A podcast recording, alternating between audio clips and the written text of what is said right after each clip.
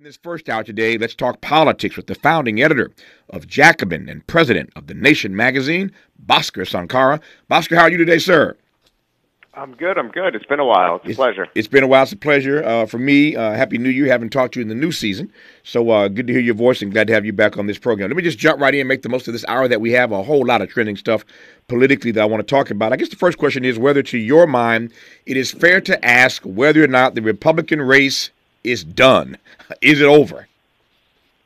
I think it's already uh, long over, and I think it just shows that there was a void in the Republican Party, and Donald Trump has filled it. You know, Donald Trump is what Republican voters want. He might not be what the Republican establishment wants, but he has commanding support of his coalition. And you look what we have on our side of, of politics, on the progressive side of politics, you know, we have a much looser coalition. It seems like the Republicans have really solidified under Trump, and that makes me very nervous as someone who thinks that Donald Trump in power is the last thing this country needs. Yep. There are a couple things you said just there that I want to unpack right quick. I'll give you a chance to unpack. The first is when you say the GOP, this this this race being over, or to use your phrase, having been over, um, underscores a void in the GOP. Unpack that word void for me as you as you use it.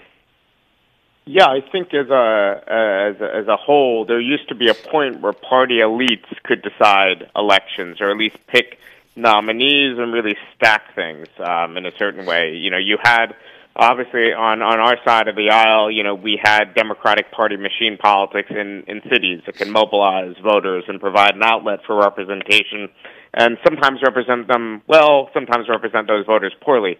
Um, on the Republican side, you, you had much the same thing with the Wall Street and Country Club side, uh, you know, putting together their coalition, putting together kind of pro-business friendly establishment types.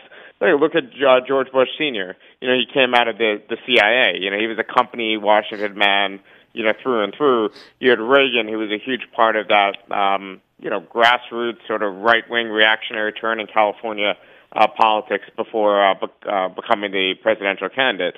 You know, it seemed like there was at least a, a certain type of person that would become the Republican Party nominee. You know, Bob Dole, Paul Ryan. Um, um, you could go on and on. Mitt Romney. Um, but Trump has really blown everything up, and right now it's just Trump, Trump's party. You know, either you're a Trumpist or you're or you're not, and all the Republicans who aren't are just running around pretending to, that they were on Trump's side all along. You know, this the DeSantis is uh, uh, kind of groveling at Trump's feet after Trump's been doing nothing but attacking him in vicious personal ways for months and months and months. Uh, I think tells you everything about the Republican Party. It really is just Trump's uh, party. There is no moderate wing of the Republican Party. There's no uh, regular business wing. There's just Trump supporters and basically nothing else. Bhaskar Sunkara is uh, a leading voice for democratic socialism in this country. He is the president of The Nation magazine. Just getting started here. When we come forward, I know two or three things I want to put to him right away. Uh, one is um, how he imagines, now that we uh, all assume that Donald Trump is the presumptive nominee. He's he's running the table. Iowa, New Hampshire. Uh, what's next? I don't know, but he'll he'll run the table. It, appears to me, at least. Uh, and so it raises a, a provocative question, which is, and we've never seen this before. Obviously, this is all new for us in this country. How does one campaign from court? Because increasingly he's going to be in these courtrooms. Uh, he's, I think, successfully going to run the clock out. Uh, I personally don't see a conviction that's going to matter between now and election day um, given the strategy of delay, delay, delay, his uh, his lawyers are using uh, and invoking quite nicely. But how does one campaign for president from a courtroom? Then there's the question that uh, Bhaskar teased up for me. He said earlier that uh, progressives uh, have a more loose coalition. That is true. Our coalition is much looser. We progressives. I'm not sure that's a good thing or a bad thing. You've got Cornel West out there, of course. You've got uh, RFK running. You've got Dean Phillips running against Joe Biden for the Democratic nomination, which he will not win, but he's running. So we'll talk about what it means that on the progressive side, our coalition is looser. Not sure I'm feeling that. Just getting started with Bhaskar Sunkara on Tavis Smiley. This is getting good. Yeah, man. Tavis Smiley. Smiley continues when we come forward. Forward. He's rooting for everybody black. Everybody black. black. More of Tavis Smiley coming your way right now. Right now. Right now. So, Bhaskar Sunkara from The Nation magazine. I was discussing this with somebody else on this program earlier this week. So many guests, um, so many hours, um, uh, such a bad memory. So I don't recall who I was talking to. But I was talking to somebody about this this week, and we were we were we were trying to uh, trying to figure out how the media, the mainstream media, which I think has done a really really poor job of covering Donald Trump anyway. I mean, I, you, you don't don't get me on my soapbox. I'm I'm still mad at our colleagues in the mainstream media for allowing Donald Trump, in fact, helping to make Donald Trump president. All that free media they gave him, Bernie couldn't get Bernie couldn't get no attention. But they gave Donald Trump all this free media. I've said it again. Uh, at the time, Chuck Todd hosted Meet the Press and other friends of mine hosting these uh, Sunday morning talk shows in which I appeared thousands of times uh, would let Donald Trump call in on his cell phone and put a picture of him up on the screen. I mean, you got you're running for president, and they had never heretofore allowed someone such easy access to the airways. It didn't matter where he was; he could be in a bathroom sitting on a toilet, and I'm sure he was at some point. But if he called in to meet the press or face the nation, or this week they'd put him on. Everybody wanted Donald Trump. He was he was ratings gold, uh, and he was clickbait. And so the mainstream media, I still fault in large measure uh, for, uh, for, for fertilizing the ground that allowed Donald Trump to be elected. That's just me. So they did a horrible job uh, a few years ago uh, ushering him into the White House. And then when he turned on them, then they turned on him. And so now you can't get a positive story about Donald Trump in the media because the media is sick of the way he turned on them. Imagine that.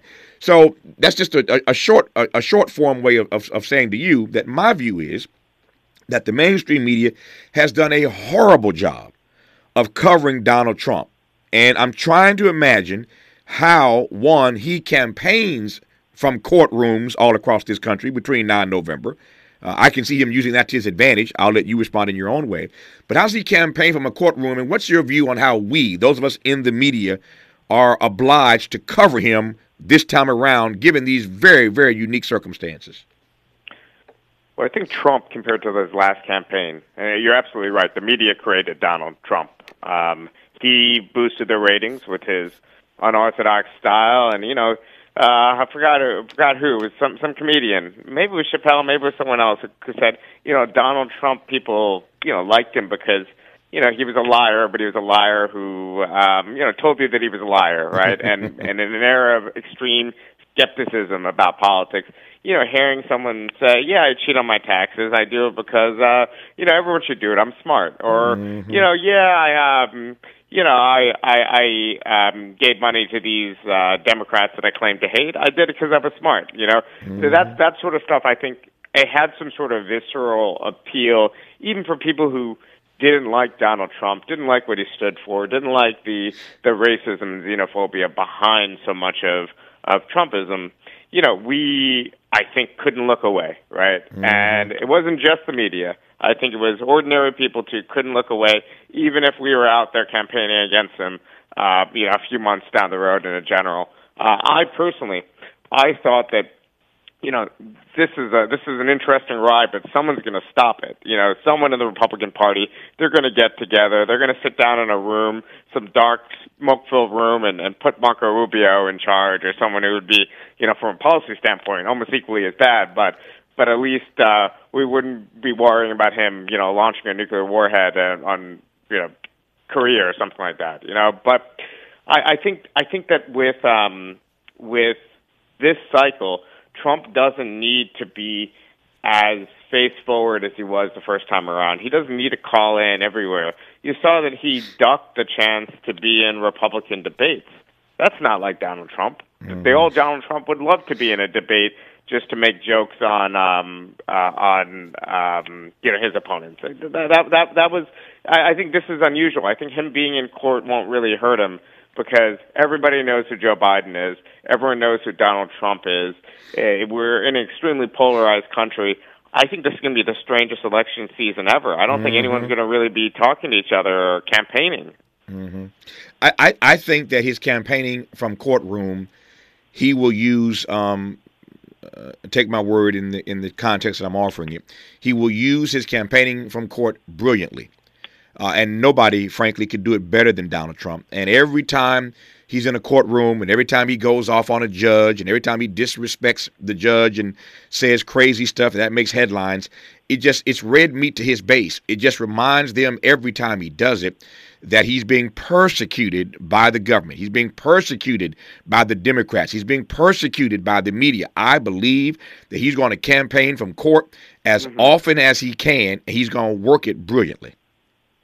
I'm so dangerous. They're trying to get me to the courts. They can't beat me. That's right. That's I think this right. does feed feed into his narrative, and it makes him this establishment billionaire who's done so much harm in his life at every level of his life, every stage of his life, done so much harm, including in power. He gets to present himself once again as this anti-establishment figure. Yep. And as long as he's campaigning from court and presenting himself as an anti-establishment figure and presenting himself as a victim of all these entities trying to destroy him.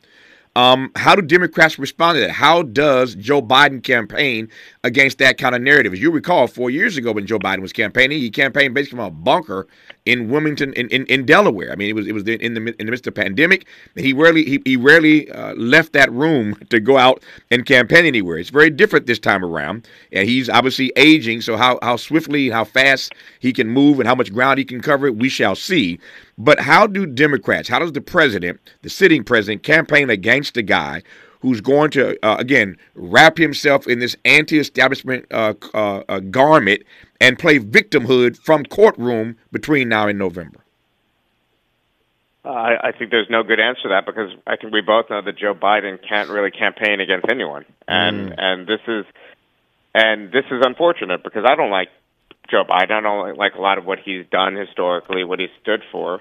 I think he's been a mediocre at best president, but he's much better than Donald Trump and most importantly, the people who would potentially get him elected for a second term are going to be the the popular you know forces that he can't completely turn his back on. Whereas the Republican Party, if Trump gets elected, he'll know that he has big business and a bunch of uh, racists, quite frankly, to, to to thank for it. You know, I think um, even more than before when uh, you know he he present himself as kind of a a vaguer, um, you know, populist figure. I think this campaign, people already know what they're going to get from Donald Trump because we already lived through four years of, um, of of Donald Trump. But Biden really is not an effective communicator anymore, and as a result, it's like uh, it's like uh, we have a bunch of big football games, you know, coming up. It's like a prevent offense, is uh, prevent defense. You know, it's more or less uh, how um, how I would describe um, you know the Biden attempt.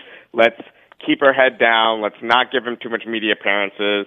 Let's uh, keep his speeches as short as possible. Let's make sure he doesn't, you know, quote unquote, appear old.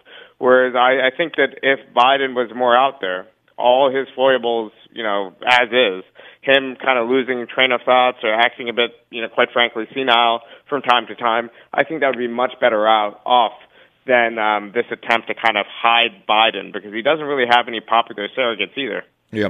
Um, to your point of uh, uh, of his uh, uh, alleged or potential or actual senility, I do not know. I'm not his doctor.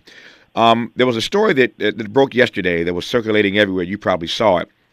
Uh, and the story suggested that uh, the Obamas, Barack and Michelle, believe that Joe Biden has sort of hit a wall in terms of his mental acuity, in terms of his senility and that they have been quietly uh, trying to get him to uh, recuse himself, as it were, from this nomination, step aside and let someone else uh, run, because long term it's doing damage to the party, it's doing damage to our chances of winning, et cetera, et cetera. You get the narrative. I do not know whether that story yesterday uh, that people have been talking about for the last 24 hours is true. I don't know what the Obamas have said or not said. But what do you make of the fact that stories like that are circulating, that there are people at that level? We all saw David Axelrod, who ran the Obama campaign. This, uh, if, if Barack and Michelle have been doing this very quietly behind the scenes, trying to get him to step aside, it wouldn't be completely un, un, un, unfathomable, uh, unreasonable, unbelievable, in part because we know David Axelrod who ran the Obama campaign, did it quite brilliantly, I must say, um, publicly has said that the president needs to step aside. This is Axelrod.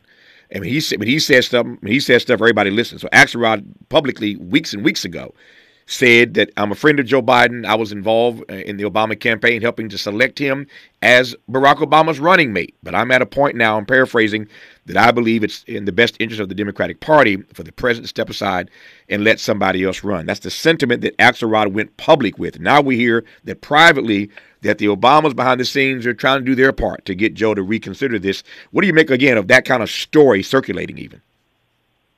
Well, I don't know about Michelle, but let's not forget that it was Barack Obama's intervention that got Joe Biden the presidency or the nomination of the Democratic Party, mm-hmm. at least. You know, it, it was it was Obama who convened um, Buttigieg and and Harris and um, other Democratic Party nominees, and basically said everybody needs to line up behind Biden, or else we're going to get Bernie Sanders in power. And you know, I have a lot of respect for for some of what Obama at least has done post presidency. Um, and you know, when you hear his tone and disposition, you compare it to Donald Trump. Of course, you know even the most ardent opponents of of uh, many of the things that Obama did, including the things he wanted to do and wasn't able to do in power, like cut uh, Social Security and, and Medicare. People forget about this grand compromise that uh, you know that that thankfully uh, didn't didn't go through. You know, uh, I, I think he's he's he played a role there that we shouldn't forget in 2020, uh, putting Biden in power. Mm-hmm. Now it's too late. I think it's way too late to say this. This we need someone else um, to run in 2024. One, this campaign, this movement would have had to have happened with Biden's consent about a year ago. Two, it would have had to happen with Harris's consent because it, it would look terrible um, to say that uh, there's another Democrat more qualified than the actual vice president of the United States to be in the presidency, unless she was going along with it. And there would have had to been a, a unity candidate put forward, and the American people would have had at least a year, year and a half to get to know them and and, and get to um, wrap their heads around the person that the idea that there's a president in waiting from the same party as the current president. Yeah. None of that happened. It's way too late. Um, I, I think there's uh, we're, we're stuck with with with Biden, and I say that because I, I don't think he's the strongest um, candidate. But at this point, undermining him to try to put in a new candidate the same mm-hmm. year as the election just uh, yeah. doesn't add up time wise. I've got some more Biden and Trump questions for you that I want to get to. One of them I think is pretty fascinating. Uh, at least I think it is. We'll see if the audience or you agree with me. Before I get to those questions, though, let me just ask you right quick. Watching my clock, got about two minutes here. We can continue when we come forward. Uh, but when you say that there are a, couple things that uh, Obama has done post presidency that you're impressed with, T- tell me what that is. And I say this respectfully. Um, uh, there are things he did as president that I that I uh, support. Uh, people know that I tried to hold him accountable on a number of different fronts. At this point, he's still young, but at this point, I've been underwhelmed. I've been underwhelmed by his post presidency. But I hear you say there are a couple things he's done that sort of excite you. What what are those things? Well, it's very little. I was trying to be generous for your readers, for your listeners. you know that uh, you know you know what I mean because I, I'm quite critical, as as as as are you. I think rightly of, of Obama and his legacy. But I think once we're, when we're in a conversation talking about Donald Trump, yeah. I think it's worth just saying the obvious. That all right, obviously, you know Donald Trump is something unique. I, I would say one thing that he has done, which which has been been good and under the radar, is his work um, uh, including work with Eric Holder around um, uh, redistricting, yes. basically uh, fights against uh, the abuses of Republican uh, gerrymandering. I think right. that's been really important. I think he said some good things on healthcare, climate change. Um, you know, he was pretty out in the open around uh, Trump's decision to withdraw from from the Paris agreements. Mm-hmm. Um, you know, there there was a host of, of of just statements that I think were well timed. I think his eulogy at the the funeral of uh, John Lewis, I think was was one mm-hmm. of his better oratories, just period that mm-hmm. that that we we we heard from him. Um, obviously, the other criticism that he's spending a lot of his time in his kind of elite networks and in, in pursuing kind of media routes. In Hollywood, Hollywood, Hollywood, Hollywood. Yeah, yeah. Ho- yes, yeah. exactly. I think those are all well, well, well taken. Yep. Yeah, I, I think he's spending too much. I, that's my, my that's my sense. I think that he is spending too much time in Hollywood on Hollywood projects. And I, I, I, take nothing away from him. They were involved, as I recall, in that Rustin project, for which Colman Domingo has been nominated uh, for Best Actor for playing Bayard Rustin. So I ain't mad about that.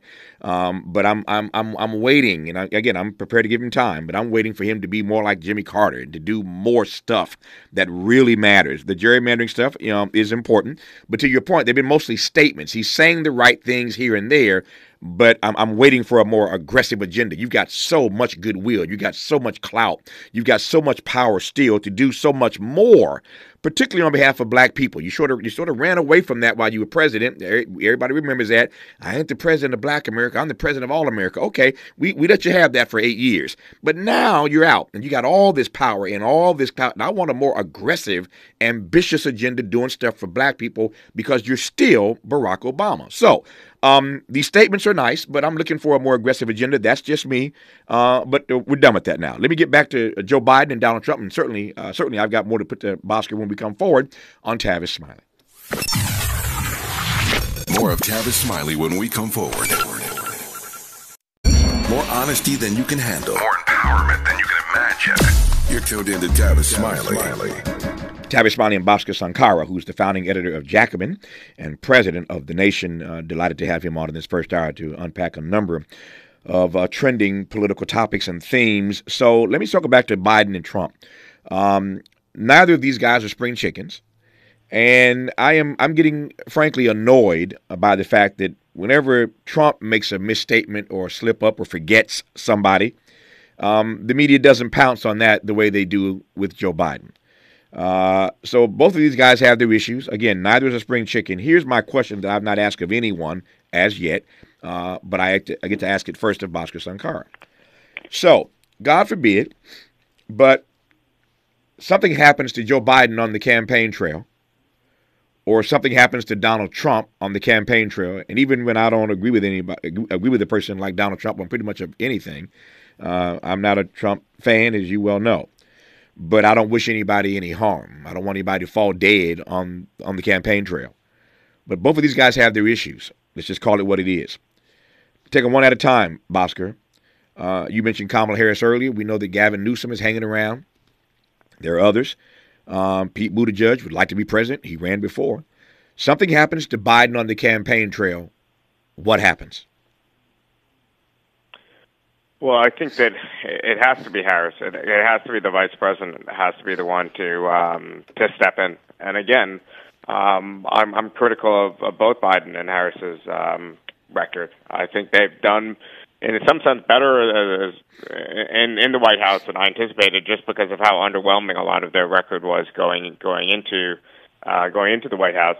But um, yeah, listen, we have vice presidents for a reason. If there were serious concerns um, about her that, that that should have been addressed before she was nominated as uh, as vice president. And I think she's been put in a tough situation in the sense of of people not really, you know, what, what's what's a common uh, what's the mo in the media or in the the general public discussion around Harris? It's that she's kind of a little one either like loopy or just a little um, fake and mm-hmm. indirect mm-hmm. and doesn't answer things directly. Mm-hmm. I think that's just a product of the situation she's been put into. Because regardless of what you think about her positions, she's someone who's been able to cl- very clearly articulate what she believes in. You know, for the rest of her career before she entered the the White House. But I, I think that's that's the only option for the Democratic Party, so, and it might mean a lost election in 2024 uh, than um, someone else like a Newsom or, or other people just in a competitive uh, primary in, in, in 2028. So, to, so to your point, I mean, you say it should be the vice president. Should be is one phrase, but but will be and ought to be is something totally different. Uh, I have a hard time imagining that Gavin Newsom and others would stand down just because she's the sitting vice president. I'm not buying that, Bhaskar. I think if they're not certain that they could win, if they end up putting up a challenge to um, to Biden or Harris, well, in this scenario, Harris, right. um, and they fall short, and then um, uh, Biden or Harris loses, then I think uh, they'd be blamed for it. I think it might hurt their chances in 2028. Uh, a, a lot. Of, I'm not saying these people will stand down just because they think it's the right thing to do or for some kumbaya party mm-hmm. unity. They might stand down because it might be rational in their best interest to be the post-Trump president in 2028 and to get two clean terms uh, without having to worry about this you know the chaos of this season, and also the, the extremely limited amount of time um, yeah. that they would have to campaign and be known as national figures. Yeah, it's fascinating, and we're we're discussing this not because we want something to happen to Joe Biden, but we're facing reality. The guy's old and he's he's frail. And anything could happen, and I'm raising this now because if something does happen, we want to, you know, we want to try to at least handicap what we think uh, might, ought, or should happen. Again, I don't believe, like Bhaskar does, that uh, that people would stand down. Uh, again, I hear your point about you know stand, not standing down for any kumbaya reasons. I don't think they stand down. Period. Uh, and let me put it. Let me let me put it. Let me put it in another frame. Not not only do I think they don't stand down, I don't think the Democratic establishment uh, circles around Kamala Harris. There are going to be all sorts of factions in the Democratic Party. There would be if something were to happen. All sorts of factions that would be pulling for their individual candidates. And when you look at her numbers, when you look at her performance, uh, when you look at what some think would be a drag on the ticket, when you look at the fact that she is an African American woman, we know what all that all that portends. I just don't think she has a straight shot or a clean shot. Um, I don't think the party. I don't think the party, for all the stuff they talk about, you know, race and caring about the black vote and all that. I don't think in this moment, up against Donald Trump, he's been vicious toward black women. Uh, I don't think in this moment the party stands down. I think there'll be factions within the Democratic Party pulling for various candidates, and I'm not so sure it's a foregone conclusion that she'd be the standard bearer if something does happen to Joe Biden. That's my read of it. Yeah, I think yeah, I think you're you're you're probably right. I think it would be pretty disastrous. I think it would be demoralizing for yep. a huge segment of uh, black voters. I think for others too, it'll just be the infighting, it, it would just not be the best foot forward right. uh, going up against a camp, uh, going up against Donald Trump. You know, obviously on the left wing of the Democratic Party, you know, I'm a Democratic uh, socialist. You know, I vote I vote Democrat more sure. often than not, just because I, I have to, and I live in New York, and that's how we we end up. Uh, you know, I, I'll take the lesser of two evils if if if necessary, as long mm-hmm. as it's part of a a broader fight towards a more just just country. Yeah. But we don't really have um, an alternative on our wing. You know, well, we we had the Bernie Sanders campaigns. We had um, you know a real opportunity to mainstream issues, issues that you've been talking about for a long time, like Medicare for all, mm-hmm. uh, like uh, you know you, the, the the fact that you you can't have a movement for freedom without a movement for jobs. You know, th- mm-hmm. things that that that have obviously been a big part of your career. I think Bernie Sanders was able to mainstream that, but he's the same age as Joe Biden, and both Joe Biden and Bernie Sanders, as far as I know, are closer in age to Jimmy Carter. I think Jimmy Carter is 99, so closer in age to Jimmy Carter than they are to Barack Obama, who I think is 61 or 62, which mm, is you yeah. know pretty that's pretty scary. striking. Yeah, it's pretty striking. Um, I, I the, the, other thing I would add to this before I move to the Trump question, um, one, if one assumes that something happens to Joe Biden and Kamala uh, becomes the vice president, becomes the standard bearer, then you you're, what you're what you're what you're saying is that you, you believe the Democrats are going to put Kamala Harris up against Donald Trump. See, that's that that's that I, I I don't see that. I do not see Democrats being comfortable with Kamala Harris taking on Donald Trump. I do not see it. I digress on Listen, that point. It's a, it's a, timing. It's a timing issue. But think about it this way: if something happens, God forbid, right. to President Biden um, this or next uh, month, then Harris, by the time the general election rolls around, would have already been acting president for uh, you know nine, ten months, right? Yep, yep, so yep every perception we might have about her or the country might have about her might change. But that maybe she'll be in a crisis. Maybe she'll show strong uh, leadership. Maybe she'll be able to speak, uh, you know, a little bit more. I get. Truthfully, makes it seem like she's being deceitful, but I think she's following a script that she doesn't fully believe in, and that's why you're getting a lot of those moments where it just seems like she's unclear about about ideas that we know for a fact that she's I got she's a relatively young person who's you agree or disagree with her she she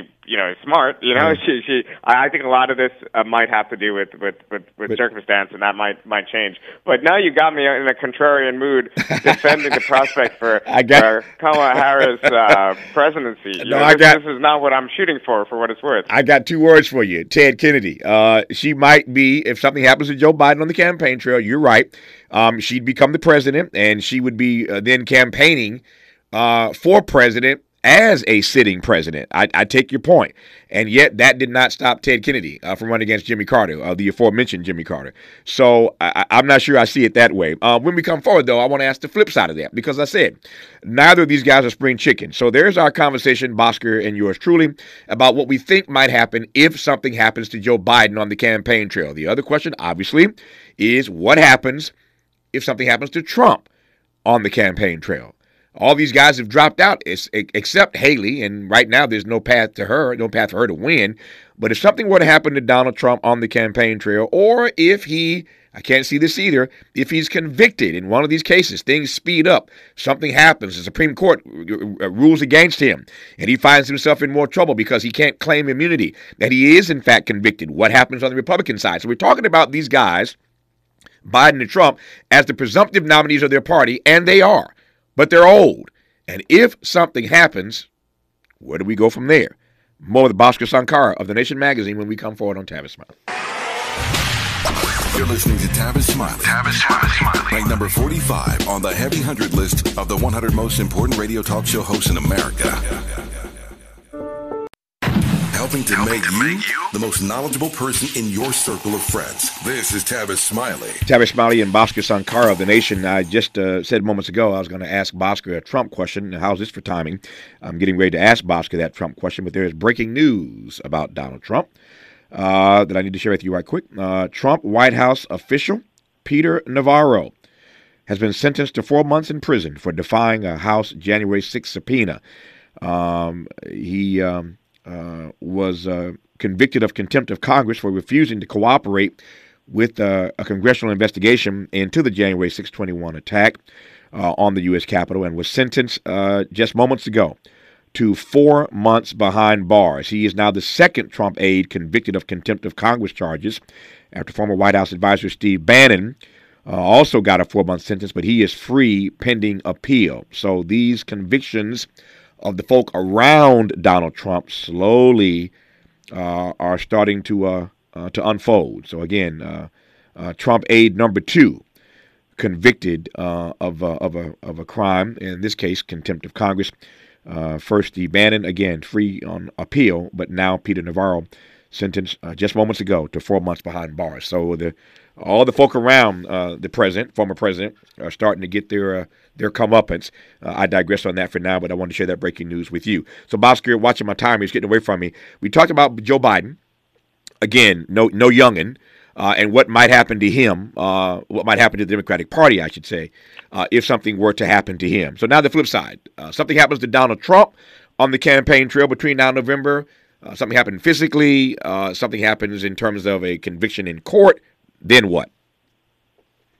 I think then the Republican Party elites are probably back in charge. And if Nikki Haley, uh, that's probably the game she's playing. That's her 5% chance to become president. You know, the 10% chance Trump is ab- unable to, to run for either health or legal reasons. Um, and, uh, you know, 50-50 chance she could, she could win in a, in a general election. That's, that's why she's in the race, I think. But Trump, which is not that unusual for big populist sort of figures, he didn't have a successor waiting in the wings. Actually, these kind of figures, they don't want successors waiting in the wings. because what if he gets a little bit more erratic, a little bit more dangerous? Yeah. Um, there's always a chance that someone could come in and say, all right, let, we'll just take number two, because he'll be able to bring along most of your base, and he won't give us that kind of trouble. So just like any other kind of strong man, Trump Trump doesn't have a successor. I think a lot of Trumpism probably dies with him because if you think about what Trumpism is in theory, Trumpism is trying to make the Republican Party more uh, more of a working class appeal, and obviously some of this is through these xenophobic and racially coded appeals. But some of this is sort of the uh, kind of the system is rigged and it's not working for you appeals that obviously has has grains of truth to it. And in theory, that's what Trumpism is. But in practice, Trumpism has been nothing more than business republicanism. He's done tax cuts for the rich. Uh, right now, there's a big story in the Financial Times came out this morning, uh, and the gist of it is that Wall Street is um, kind of figuring out how to how to back and Yeah. put their money behind Trump. Yeah. So, you know, this guy, if he if he gets in power, he's not governing that much more different No, I get it. than Mitt Romney. You know, the the difference is his rhetoric, his bluster, and maybe the the higher probability of some sort of erratic foreign policy move. Yep. When we come forward now, remaining moments with Bhaskar Sunkara of the Nation magazine, uh, back to that comment he made earlier, uh, that the progressive uh, uh, coalition is much looser. Uh, what do we make of that headed toward November uh, with Cornel West out there and RFK and even Dean Phillips? We'll talk about that on Tavis Smiley. Seeking the truth, the truth. Speaking the truth, the truth. This, this is the Tavis Smiley Show. May fresh daily in Leimert Park. Los Angeles, California. You're listening to Tavis Smiley. Tavis Smiley and Bhaskar Sunkara with three minutes to go here, Bhaskar. Um, your comment earlier that uh, on the progressive side of things, we have a more loose coalition. Indeed, we do, but there are a bunch of folk out there running.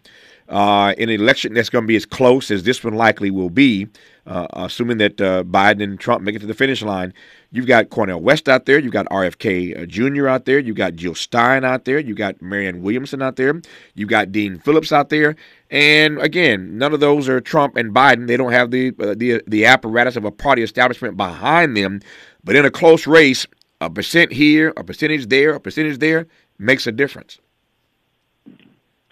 Yeah, I think I think Kennedy, if he is able to get into the you know on enough ballots, I think he could make a difference. But if it's between Trump and Biden, he might split relatively evenly between potential Trump voters, potential Biden um, voters.